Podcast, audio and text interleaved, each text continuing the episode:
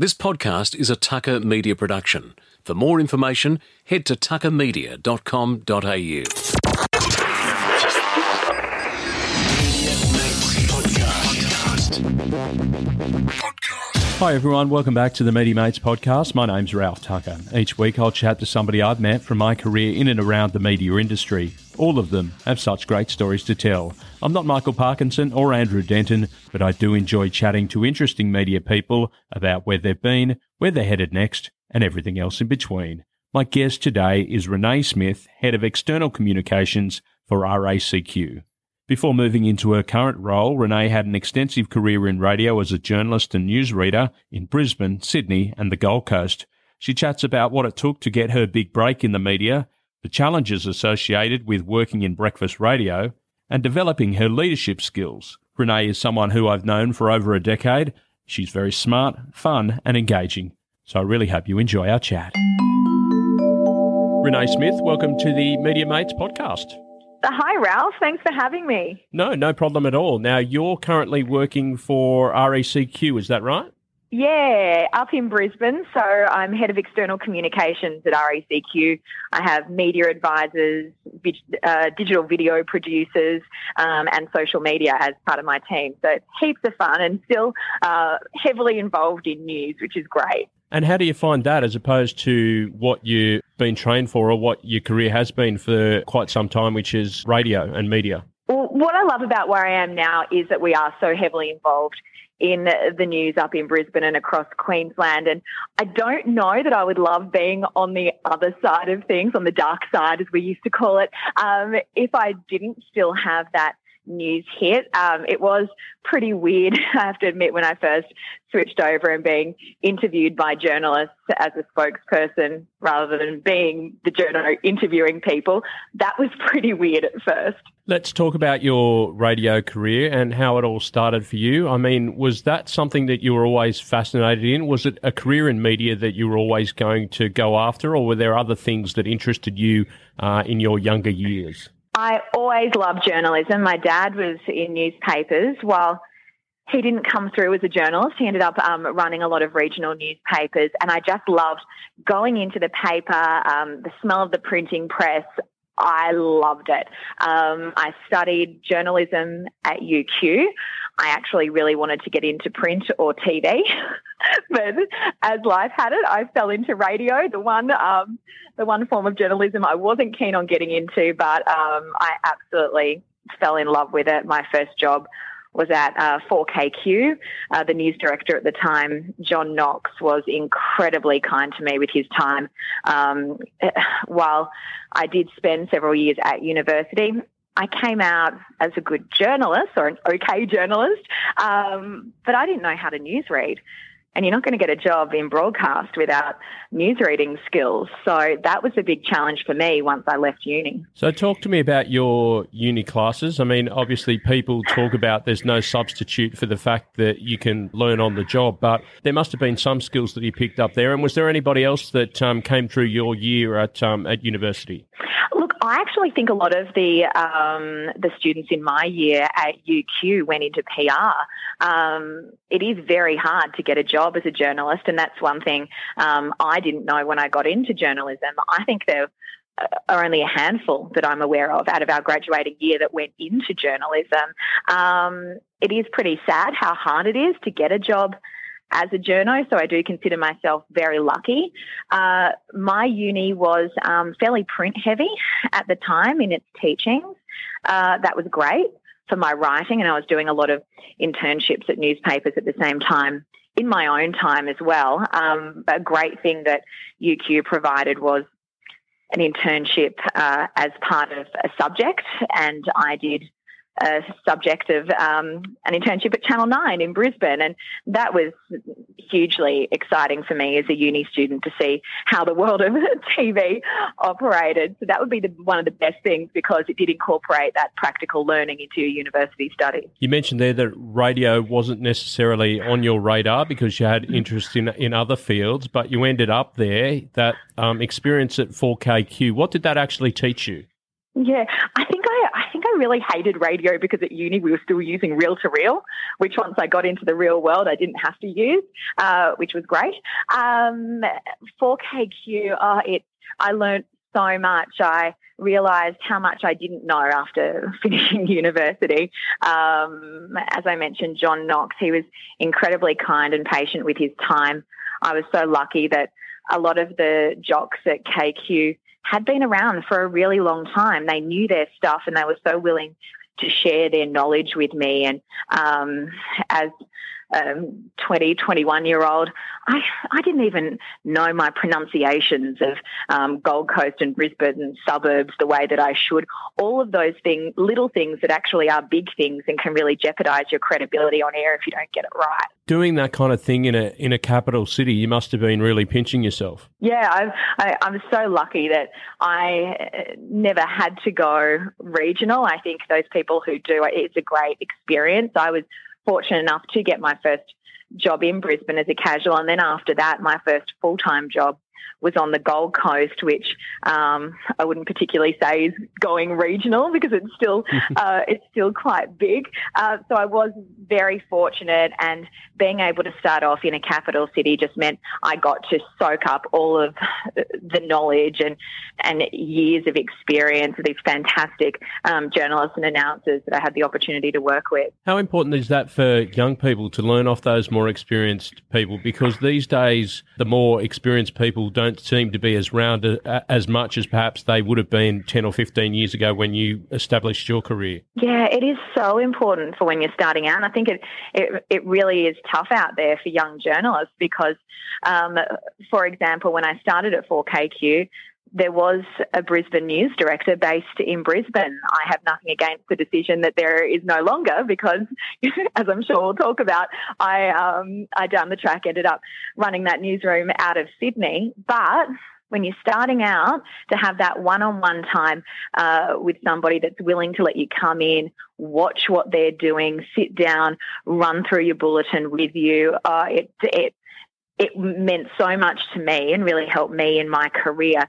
So I think young journos these days have to work even harder and, and really put in their own time, not expect it all to come to them, and really seek out those people that can be mentors um, for them. You mentioned there a move to the Gold Coast. What was that like for you to do that? And uh, you would have been, I guess, thrust into the, the, the breakfast role there pretty quickly? Yeah, so I went straight from being a casual journalist in Brisbane to my first full time job on the Gold Coast reading breakfast for Sea FM, which was fantastic and exciting. It all happened very quickly. I think, as we do in radio, no formal job interviews. I think I was on my way back to Brisbane from a camping trip in Byron Bay when I popped by the radio station to see the news director and then happened to get the job and pretty sure I was told to start on Monday. Um, so that's the way it, it happens in radio as we um, as we all know. But um, it was so exciting. Um, I never really got used to the early starts. That was my first taste of uh, full time uh, breakfast radio, and um, I stuck with it for many years to come. But it's brutal. the hours are a killer. Oh, they absolutely are. It's not like you're in some cases getting up early. You're pretty much getting up in the middle of the night. So adjusting to that and must have been a real, pardon the pun, wake up call for you. Oh, it was. I remember trying to be organised and laying out all my clothes for the next morning before I'd go to bed at night time. And, you know, for the first time in my life, I became quite a, a light sleeper and stopped stopped sleeping um, very well. It's hard. You're always waiting for that alarm to go off, and yeah, it, it's really tricky. But look, it is the best shift as well. Breakfast radio is so much fun. It's when it's all happening. You're doing half hourly bulletins, time flies, and um, every brekkie radio shift I did, I loved and just had a ball. Now, who are the people that helped you along there at the Gold Coast? Because I understand you were working with some fairly experienced guys up there. Yeah, there were lots of people I learned um, from, and it really was um, that next step in my career where I guess I'd gotten the basics down when I was working at, at 4KQ, and um, and now it was stepping it up. And I was working with um, Paul and Moira, Paul Gale, on the the breakfast show at Sea FM at the time, and that was my first real taste of on air interaction. So that was a big learning uh, for me to be able to cross over between being the newsreader and having that credibility to also being able to be yourself and have a joke outside of the news. Um, Tony Bartlett was my news director at the time. Uh, Bart taught me how to write for FM News. He taught me how to get the message across clearly and concisely, and um, therefore providing um, an informative bulletin for the FM uh, listeners. You don't, you can't have these long scripts, otherwise you're going to very quickly uh, run out of time in your bulletin, and also it just doesn't fit. It doesn't sound right. The way that you write, if you get it right, it comes across when you're reading it in FM, and um, he taught me a lot on that front. Touching there on the the interaction with with the shows as a newsreader, that's a skill that I guess you have to learn fairly quickly, or you, you sound quite stiff, and, and you need to be able to allow that personality to come through because you don't know what they're going to throw at you. So it becomes a case of thinking on your feet quite often. Yeah, it does. And look, I think it really helps. And I was lucky. Um, I've always worked with really lovely, funny people that I've always felt very at ease with. Um, I think it would be very different if um, if the announcer on the other end you didn't feel comfortable with. Uh, I always did, which really helped me, particularly in those early days. I was um, I was friends with these guys as well. Uh, it was quite a fun time of life. It was like the people that went through at that um, at that stage through Sea FM. It's almost like we went to uni again together or, or something that sort of um, that friendship that we formed during that time. You also had the opportunity to work with the, the late great Greg Hendricks as well, which would have been a, a real thrill to work with a, a, a radio legend. I did. Hendo was just an incredible man. I'm um, so grateful that I got the opportunity to work with him. Um, we probably actually became uh, closer after I left because um, he used to joke that as soon as he got there, I wanted to take off. It had nothing to do with that. I was just at that stage in my career where I wanted to move to Sydney. Um, he was always very supportive of that, and if um, if it hadn't happened, he was more than willing to pick up the phone and call uh, any of the, the news directors that he was already friends with in Sydney and help make it happen for me. Um, but I kept in contact with him even when I moved to Sydney and would visit him when I'd be back on the coast. And he was just a wonderful man. And I think anyone who had the opportunity to work with him would agree. How did the move come about for you to come down to, to Sydney? And, and why did you decide to, to make that move? Look, it hadn't been. Um, I guess, a burning desire of mine. I, it's something I always wanted, but I felt like it was so far away and wow, they must be so great down in Sydney. Would I ever be able to make it down there? And, and I was just happy um, on the Gold Coast. And one of my friends who worked down in Sydney had said to me, come on, you've got to come down. What are you still doing on the Gold Coast? And, and actually wanted me to go um, into TV, and I was like, oh no, I don't think. I just didn't feel comfortable, even though TV was something I would have loved to to try at some point. And anyway, um, in the end, he said, "All right, well, just send me a, an air check and let's see what happens." And um, and all of a sudden, that got circulated around at Austereo, and I had a call from Gil Taylor a few days later, offered me the job on the phone. He and I had never met in person. I accepted the job, and off I went to Sydney. It wouldn't happen much these days. You seem to be able to jag these jobs just on appearance alone, don't you? I mean, or yeah. not even on a, not even on appearance. I'm not even meeting these people. no, I was very I was very very lucky, but it is a a small world, the media world, and I think um, if you're no good at, what you do, or if you're you're not a good worker, it's going to get around pretty quickly. So um, I think I was fortunate that um, I knew people who knew, um, say, Gil at the time and, and other people that I ended up accepting jobs with down the track. And it um, made it a lot easier for me to trust the people that I was going to work for and them to be able to um, trust employing me without us having any sort of history or barely an interview in many cases. I guess the big challenge also for you was the fact that you were giving up a regular gig where you were working Monday to Friday to the chance that you were going to sort of be a bit of a floater in terms mm. of um, working at, at Triple M and, and, Today FM with Gil Taylor and the like? Yeah, so um, while I accepted a full time job, I was a floater, and uh, I had several people on the Gold Coast tell me I was crazy. Uh, what are you doing? Why would you leave such a great job to go down to Sydney? And uh, and I think some of them thought, oh well, she'll learn. She'll be back here before she knows it. Um, but luckily, that wasn't the case. I, I got down there and I loved it. I remember um, the first time going into the, the studios at World Square, and they were just so new and modern uh, compared to what I was used to. And I felt like, yeah, this is it. I'm not going anywhere. So, what did Gil teach you? Because he's uh, another really good operator and someone that, that knows the business back to front. So, um, coming to a place where Sydney is a huge market, obviously, and then there was two different stations that you had to to work on, but they were both very different in their styles.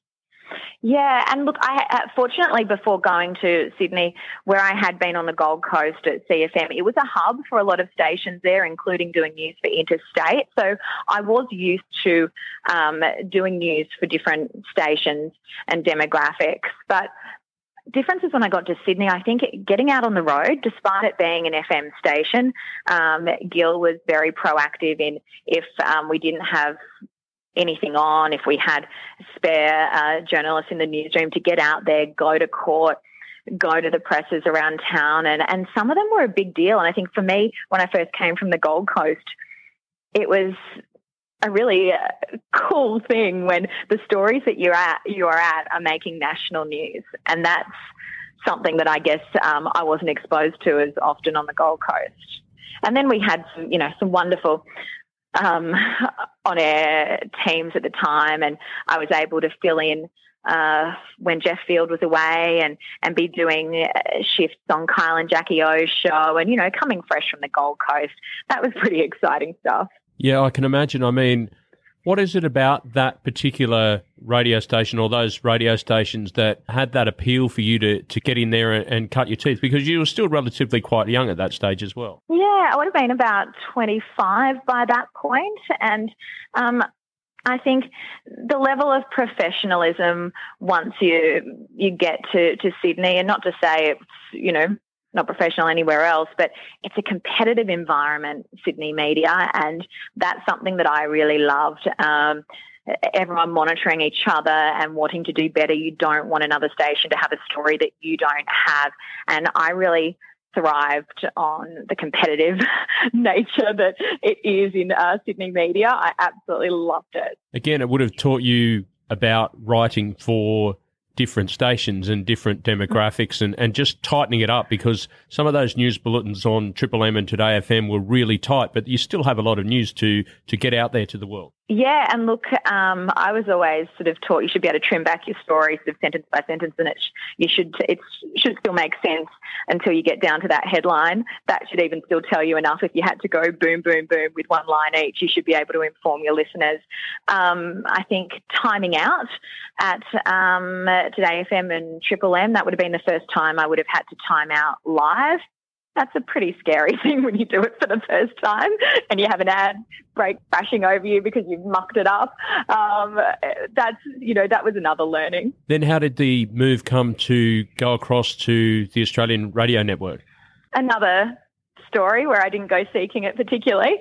Uh, I got a call one day from Corinne McKay, who was the news director at the time, um, along with Glenn Daniel at ARN. And um, I don't think from memory Corinne really used to listen to B105 very often, but her flatmate did, and she happened to hear me reading the news one afternoon and thought, oh, I think I should give her a call and offer her a job. And then she um, looked into my background uh, a little deeper and found out that I was from Queensland and they were just about to launch uh, their Queensland, New South Wales service out of uh, North Ryde, where they would start doing a lot of the Brisbane news out of Sydney. And so they were really looking for someone that had that Brisbane knowledge. And she offered me a job doing breakfast 97.3 out of Sydney. And then I would switch and do Sydney mornings, so mix at the time and WS at 10, 11 and midday.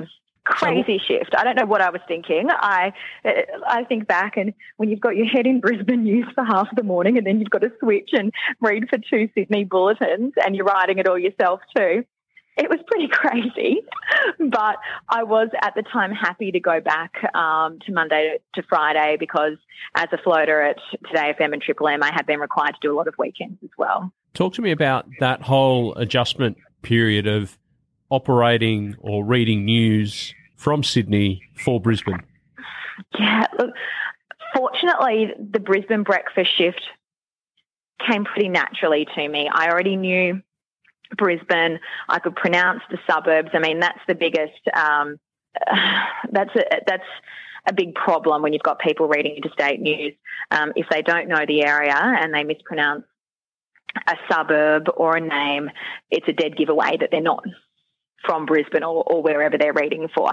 So um, on that front, that was um, that wasn't a problem for me, but it did require being on your game and you'd sort of get to about 8.30 and you'd really have to start thinking ahead to 10 o'clock Sydney time and start planning your bulletin.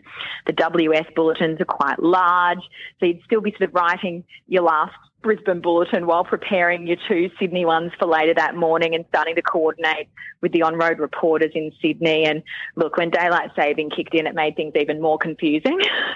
so it really was quite full on. Um, I did still want to be doing those Sydney bulletins though, because at the end of the day, I didn't move to Sydney to read Brisbane news. I guess the, the advantages of, of technology and the internet being the way it is and pay television and all of those things can make it a whole lot easier to read a state bulletin that you're not actually in. Absolutely. Um, look, I don't think you need to be sitting in the city. Uh, where your news is being broadcast at all. Um, we can do it from anywhere these days. Um, technology is fantastic uh, as long as you know your area, and if you don't, ask the questions because listeners aren't stupid. They can tell from a mile away um, when you get it wrong. Like I said, pronunciation is key.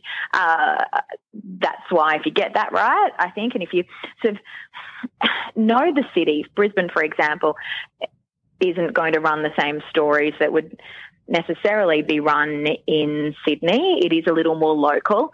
Uh, but once you get to know where you're broadcasting into, there is no reason you can't do it from anywhere. I guess that's one of those things that if people don't know that you're not in that city, it doesn't matter, provided you're very accurate with the information that you're getting out every day. Yeah, that's exactly it. You have to be accurate. You need to know your audience and, and the town or city that you're reading into.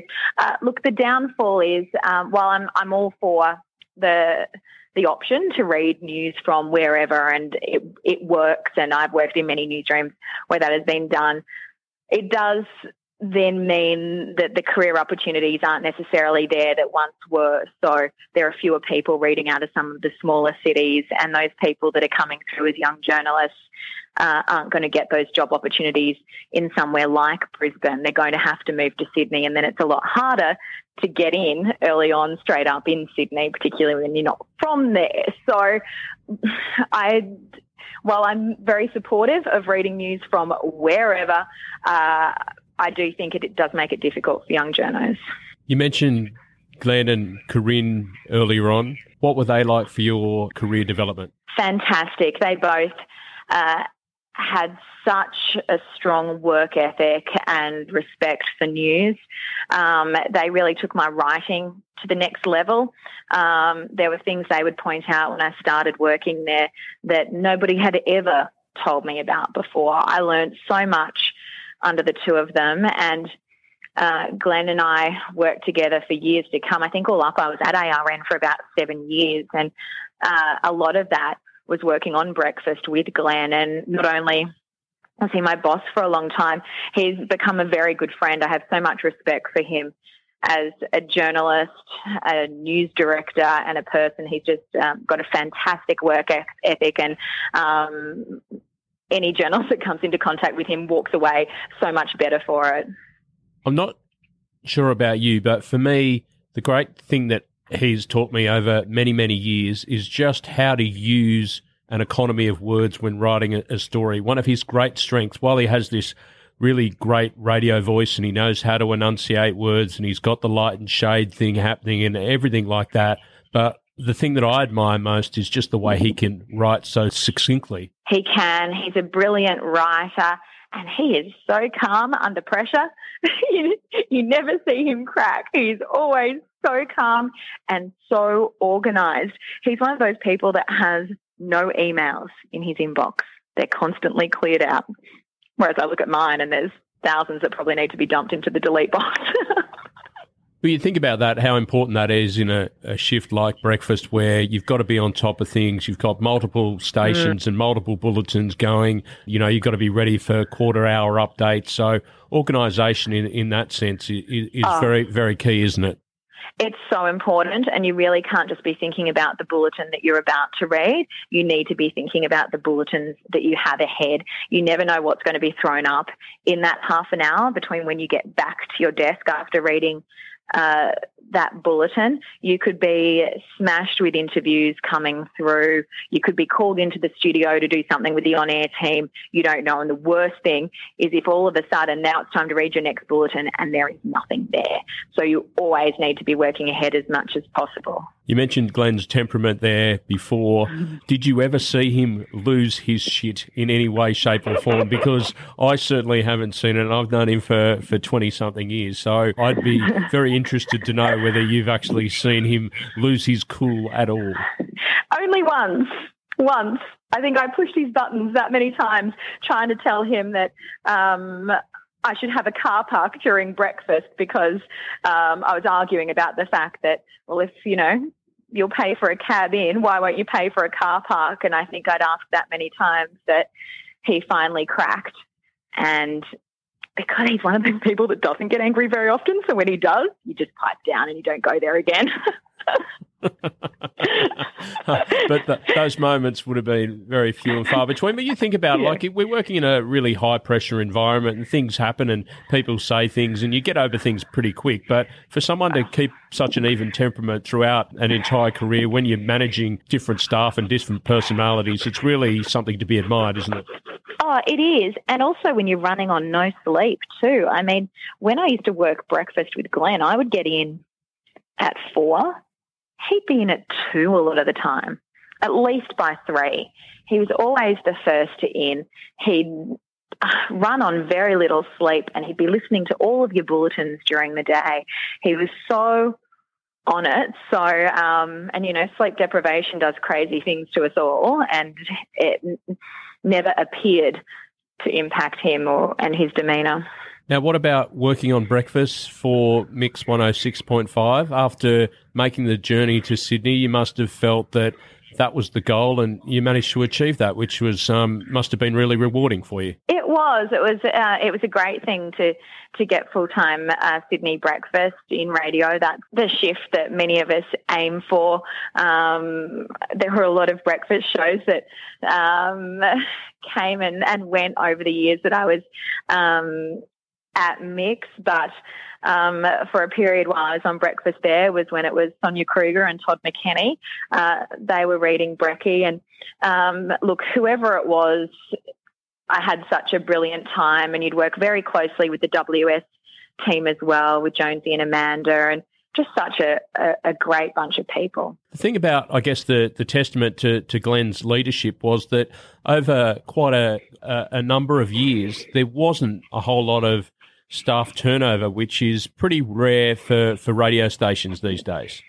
No, there wasn't much of a turnover at all, and he um, and he always hired good people. He was never going to hire you could be the best newsreader in town, but if you weren't a good person, you there wasn't a chance you were going to get into the newsroom. He he selected um, some great people on character, um, as well as talent, of course, and it just resulted in a fantastic team and a team that really enjoyed uh, spending time together. And you know, a, a lot of people in the media will have stories that are very different to that.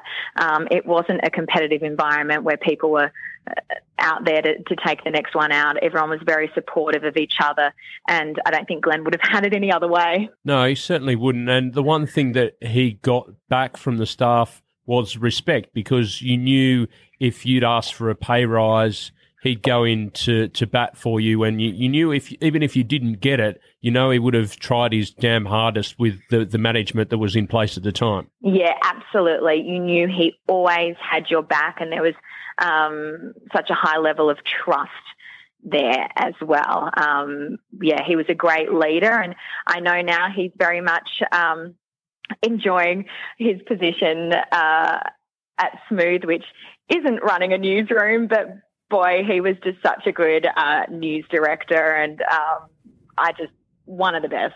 The breakfast hours we sort of mentioned earlier on sort of took their toll on you, and you had to eventually sort of move to the afternoons because 10 years doing breakfast, it just became all too much. And I guess that's a, a bit of a familiar story with people because it's like that permanent feeling of jet lag every day. Yeah, it's a different tired. It's a tired that um, it's not the same as just having one bad night's sleep. It's this, uh, I can't even describe it. It's quite horrible. And then if you have a sleep in the afternoon, you wake up feeling all groggy and, and almost worse for it as well. Um, I did really struggle with the hours. I struggled to have a life outside of work when you're trying to then be normal with people on the weekends and stay up late if you want to. And particularly, you know, when I was still young, trying to go out with friends on the weekend, um, it was hard and it resulted in me having some pretty serious uh, sleeping problems.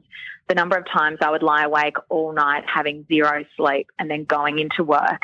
Um, and you're not only having to do your job, you have to be able to to read the news and and articulate, um, and you're running on absolute empty, and it was just so bad for my health, and I um I really started, you know, a couple of years later down the track when I eventually left radio. Um, it was taking away from my love for the job and I didn't want it to um, destroy all the good stuff that I'd had and the great memories I had. It really was a, a big problem for me. Because that's the thing, right? I mean, people don't necessarily understand that you really have to love it to do that on a daily basis. I mean, you don't just turn up at one minute to six and start reading the news and sounding all you know bright and airy fairy on the on the radio. It's a case of the fact that you do have to get in early and you do have to prepare because otherwise the stuff that comes out of the radio is not going to sound very good. Yeah, and look, I absolutely did love it. And that's why I pushed through the sleep deprivation and the impacts on my health and probably sanity at times um, over the years, was because I loved it. Um, and in the end, in a way, that's why I, I walked away, was because I did love it so much and I could see that I was actually getting to resent it a little bit because I did have these severe sleeping problems and um, and it, it wasn't good at all. I bet you don't have much trouble sleeping these days. Once every now and again, it still gets me. I wonder if I'll ever be the same again. Um, it's a reminder of my years in radio. But no, I'm so much better now. So much better. There's um, great relief in not having to get up at 3 a.m. I remember I used to think, how good it would be to, you know, I don't know, bakers and people that they might only get up at 4 a.m. Imagine what it would be like to get up at 5 a.m. Uh, you'd be so tired that you would just wish for one hour of more sleep. Did that then sort of lead to what most of us had who, who've done breakfast shifts? Those horrible, horrible dreams about not being able to type or getting into the the auto cue and not being able to turn the microphone. Did you have weird dreams at all? Yeah, I did have I did have dreams where the, the prompter would die on me. And look, that was probably because it happened in real life as well. so I knew the possibility of that happening. But yeah, you never switch off. Um, one good thing about the job is there isn't a lot of, I guess, when you clock off, there isn't a lot of work that you physically take home with you. Um, it's not like you're going home and writing a report for a meeting the next morning or anything like that. But you're just so wired and your mind is constantly going that I think um, that's why you just don't turn off and that's why you end up having work dreams. People sort of bemoan the fact that journalists get six weeks of, of holiday a year, but gee whiz, you'd need it, don't you? And how about working on Christmas Day and, and the holidays that journalists work when other people are at home with their family and friends? Um, look, it is um, it's well deserved to have the six weeks off and it's not coming for free. The work's being put in. Now, we mentioned health a little bit earlier on. I mean, that was the sort of catalyst for you to take over a um, a leadership role in the, the ARN newsroom when Glenn was was taken ill and, and subsequently didn't return because of a, a heart condition. What was that like to to step into a, a, leadership role when you're running a number of radio stations out of the one network? Yeah, ended up being five. Um, it was look, I learned from the best. Um, and Glenn being Glenn, even when he didn't come back, was always there for me if I had any question at all. So I was very fortunate on that front. But um, yeah, look, five looking after news for five radio stations in two cities while also carrying out a seven and a half hour on our on air shift myself was pretty busy. You know, um, all the things that, that come with monitoring your staff bulletins and rostering and, and all of that has to be done outside of your daily on air shift. I loved it. Um, but um, but there was it was a lot, and I remember there were times where you'd wake up in the morning and you'd always know that staff had been in there for hours. Um, they'd been in there since three, so you kind of always felt a little bit behind, like you were playing catch up to find out how they were going. Uh, what have they been running this morning? You can never keep across everything that's airing on five bulletins at once, despite how hard I tried and nearly drove myself insane in the process. But you can't, and um, and that was a, a tricky thing to juggle, and just then to to trust in the staff that you have and um, and know that um, you can only check in on certain bulletins. What did you learn about your, yourself in that regard, taking on a, a, leadership role? Because not everybody necessarily has the, the qualities to lead. So that must have been personally rewarding from your point of view to develop that particular area. It was. And like I said, a lot of it I learned from Glenn, and a lot of it helped me in my current job now. And, um, and one of the big learnings I had was just um, the people time, the people management. You can be a great operator, but if you can't communicate well with your staff, if you um, can't manage people and and be there for them and make them feel like we were saying with Glenn, he had their back and he was there anytime that you needed someone to listen. That feeling goes a long way and it leads to loyalty and hard work and and I think giving people feedback, you know, good or bad, they want to know, they want to grow, and, and just giving them time. I guess you were quite fortunate in the fact that I sort of won't say this in a demeaning fashion, but the, the people that you were working with at the time had relatively stable personalities, so um, that would have made the job a whole lot easier. I did have a I did have a good team, so didn't have any crazies to deal with, so it was good. Make things a lot easier. But look, we all um, at um, one time or another, I've had people over the years who are harder to manage than others. Um, but fortunately for me, um, they're they're few and far between. There haven't been too many of them.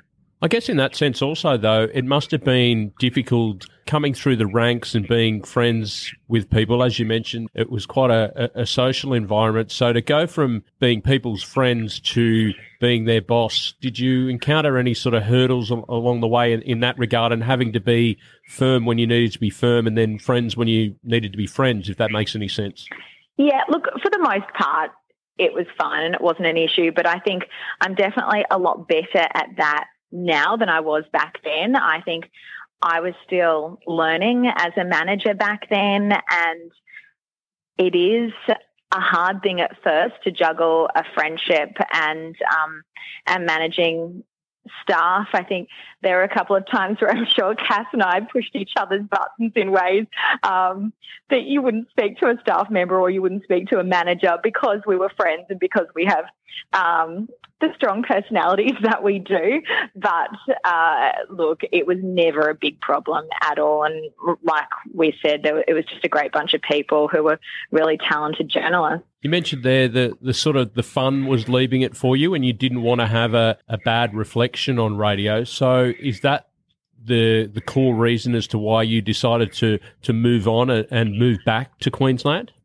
Look, I had wanted to move back with um, with family and friends, but it did come at a time where I was still struggling a lot um, with my sleep, despite moving on to drive. Um, even on weekends, you'd sort of, you know, get the calls from the casuals when they, they can't come in and you get the call at midnight and then I'd be the one to go in on a weekend. And I couldn't ever completely relax knowing the phone was about to ring. And it got to a point where it wasn't getting better. And I didn't want to hate this job that I had loved so much for so many years. And um, it was really scary to walk away. I um, wasn't confident in my decision right up until the end.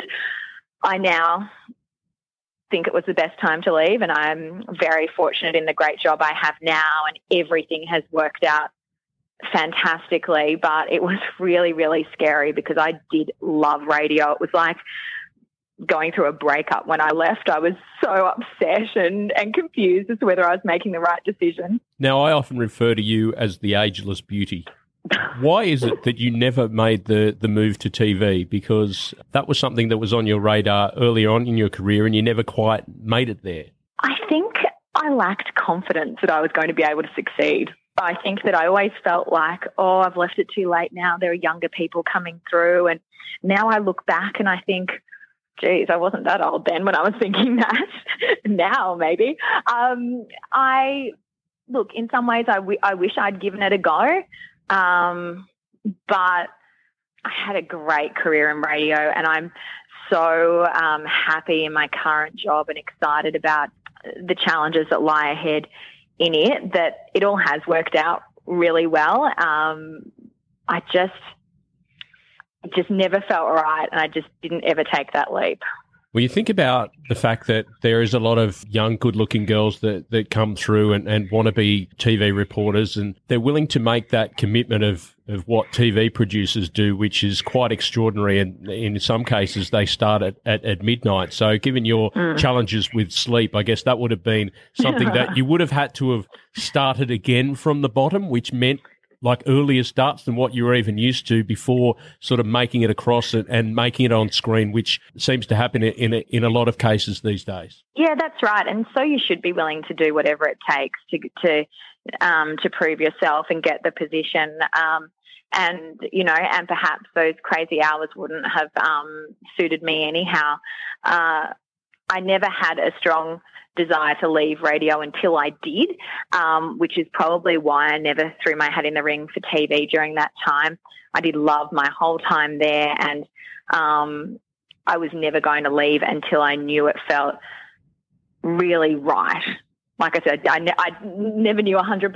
I still had questions as I was walking out the door, but I was mostly there and I, I knew it was time to leave. Now, tell me about your, your current role and what you enjoy most about what you do at the moment. Yeah, it's really exciting. So, like I said, I, I head up external communications. I have um, six media advisors who write media releases, who monitor uh, social media for the organisation. I have two video producers. Uh, I act as a corporate spokesperson in the media. So most days I'm doing radio, TV, print interviews on top of all the of the meetings and everything else that comes along with the job. Uh, we have a roadside organisation, so much like NRMA in Sydney. We also have an insurance company, and we're about to merge with a bank. So it's really exciting. I would, you know, have never have thought that this is where I would end up, but uh, I absolutely love it, and um, it's always changing. The challenges ahead, uh, who knows what's going to be thrown my way. I guess when people talk about moving to the dark side and they refer to, to PR, it's a little different in terms of what you do because you're not necessarily trying to sell something. You might mm. be trying to sell a, a message, but ultimately you're going to be in demand all of the time rather than trying to be one of these PR people mm. that is trying to get a story across the line. Yeah, and that's why this job suits me so well because I feel like uh, most of what we're putting out is newsworthy and you're not having to do the big sell. A lot of what we do is advocacy and it is uh, lobbying politicians on the behalf of uh, of motorists, and you're not having to to push a, a product or service. Not to say we don't. We do have an insurance company. We do have you know uh, lifestyle travel, all of these other parts of the business that do require that PR element, um, which I like as well. But um, you're right. Most of what we do is incredibly newsworthy, and I'm very fortunate. And it suits me so well because uh, myself and my team, which is mostly former journalists, know how to to write for news and to to write a media release that is going to get in the news. So obviously, you found those skills were very uh, translatable to to what you do now. Was it difficult initially to be that person on the, the other end of the phone or, or, or the one being interviewed uh, over a certain subject? I think being interviewed was the scariest thing at first. And you know what you don't know in a way, and you're sort of always waiting for the journalist to catch you out and ask you something that you have no idea about when you're up there for the first time and you only know a little bit of about the subject. And what we cover is so broad at RACQ, and um, you know you could be being interviewed on fuel prices, and the next moment you'll be asked for claim numbers on a hailstorm. Um, and when you first start, that's pretty scary, and you don't want to look silly. Um, but you know that's a ch- that's a that's a challenge in itself to master being able to, to handle those situations and now I really enjoy it. You know, like you said, you you're managing staff that are like-minded people that uh, know what job they have to do. So um, I would imagine looking after that would make you a little bit more satisfied and comfortable in the role that you have to perform as well. Uh, I have, I'm going to say it, I have the best media team in Queensland. They are amazing. Um, I could not ask for a better team. Um, we produce such high quality content. They are so hungry.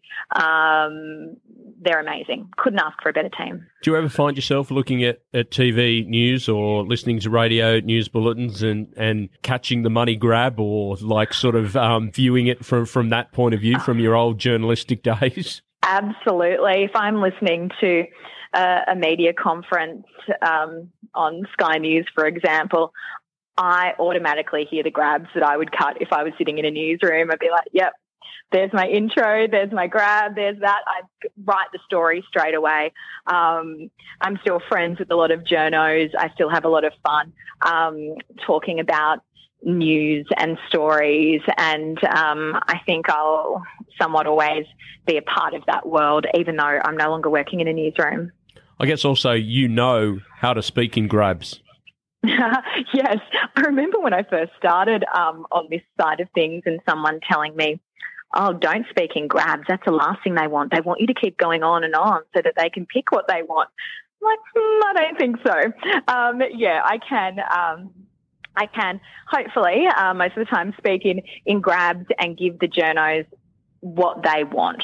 I think the the advent of social media has also sort of opened it up not only for, for journalists but also for people in, in roles like yourself where you're able to to use it to, to benefit the, the cause or the, the the thing that you're looking to, to, to push out as well. How have you found that? I guess first of all when it first came in into radio when you're you're working there, but also now with the technology how it's ever evolving and it's becoming easier to put together video packages and, and supply audio grabs for the media? Yeah, well, um, speaking about giving audio grabs, we have a policy where every single one of our media releases goes out with um, with a video interview, and we ask the questions that may not be so nice for us because we know at the end of the day, if the journos aren't happy with the grabs we're supplying, they're going to call up and they're not going to want to use them. So we want them to use them. We'll ask the tough questions. We leave all of the questions in, and um, and an interview goes out with every media release, and that's used by radios and particularly regional TV who don't have access to us based in Brisbane. So that's um, that's a sign of technology. We've just um, set up a live camera on our floor um, of our building, so we'll be able to broadcast live into local and national news bulletins from our office floor, uh, something that we've never done before. Um, social media, even when I left radio, Twitter, it was a it's a second AAP feed really for journalists. They're on it all the time. Um, it's such a, a core part of a, of, of a day for a journo to be on Twitter to find out what's happening. I guess also it assists shrinking media um, organisations as well, knowing full well that the, the journalists there aren't as many as the them as what they there used to be. So catering to their needs is also obviously going to be very beneficial in the long run. Well, that's right. I mean, um, like I was saying about how we. Uh, include grabs or interviews with our media releases. If you don't do it right, it's seen as pushing a message and um, and and you're just trying to, um, I guess, uh, tailor it so much that you don't want to be caught out. If you do it right, you're helping journalists. I mean, they're busy. They're, there are stations where there's one person doing multiple bulletins. When they've got the interview sitting there, they can get to it when they're ready, um, even if that's after their shift finishes. Um, I think we really have to think about the shrinking newsrooms and how we're still going to be able to deliver news to these journalists who are so under the pump and under resourced. Having always sort of coveted a career in, in media and, and worked in it for a long time, do you find it sad that the fact that there are no longer as many jobs out there for, for journalists, or the journalists that are employed are now expected to do a whole lot more? Uh, I do. I do find it sad. Um, like we spoke about, my first job at, at 4KQ, that wouldn't have been as easy, not to say it was easy. I had to do a lot of free work before I was good enough to go on air. I don't think I would have had that opportunity if it were today.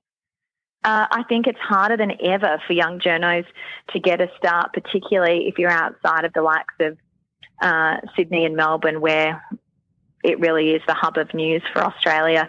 It's really, really tough. I think um, they have to work harder than ever to get their foot in the door. Having said all of that, and we'll wrap things up in a sec, you've been very generous with your time. What would you say to any young person that's looking to, to break into the media these days, given the fact that we've spoken about the fact that there aren't as many jobs these days? To be as multi skilled as possible. I, I, don't think you can afford to be a one trick pony anymore. Uh, you can't concentrate on just one area of journalism anymore. Go in with as many skills as possible. Learn about social media. Go and spend time with agencies if you need to do work experience in agencies and learn how social media really works in a professional sense. Just because you've got a, your own personal Facebook page doesn't mean that you're going to be able to operate it for an organization. Um, learn how to write for digital as well as writing for print and for broadcast. It's all very different. Um, writing feature stories just as much as possible. Renee Smith, thanks very much for your time. Thanks, Ralph. There she is, Renee Smith, Head of External Communications for RACQ. If you really enjoyed my chat today with Renee, please let her know by sending her a tweet. She's at Renee D. Smith. I'm not sure what the D stands for. Maybe it's Denise. Doris? I don't know what it is. You can also follow us on Twitter, which is at MediaMatesAU. Check out the Facebook page. Most importantly, if you could subscribe in iTunes, that'd be great. It means you won't miss an episode. While you're there, leave a rating or review. That way, more people will learn about the show. Until next time, I'm Ralph Tucker, and this has been the Media Mates Podcast.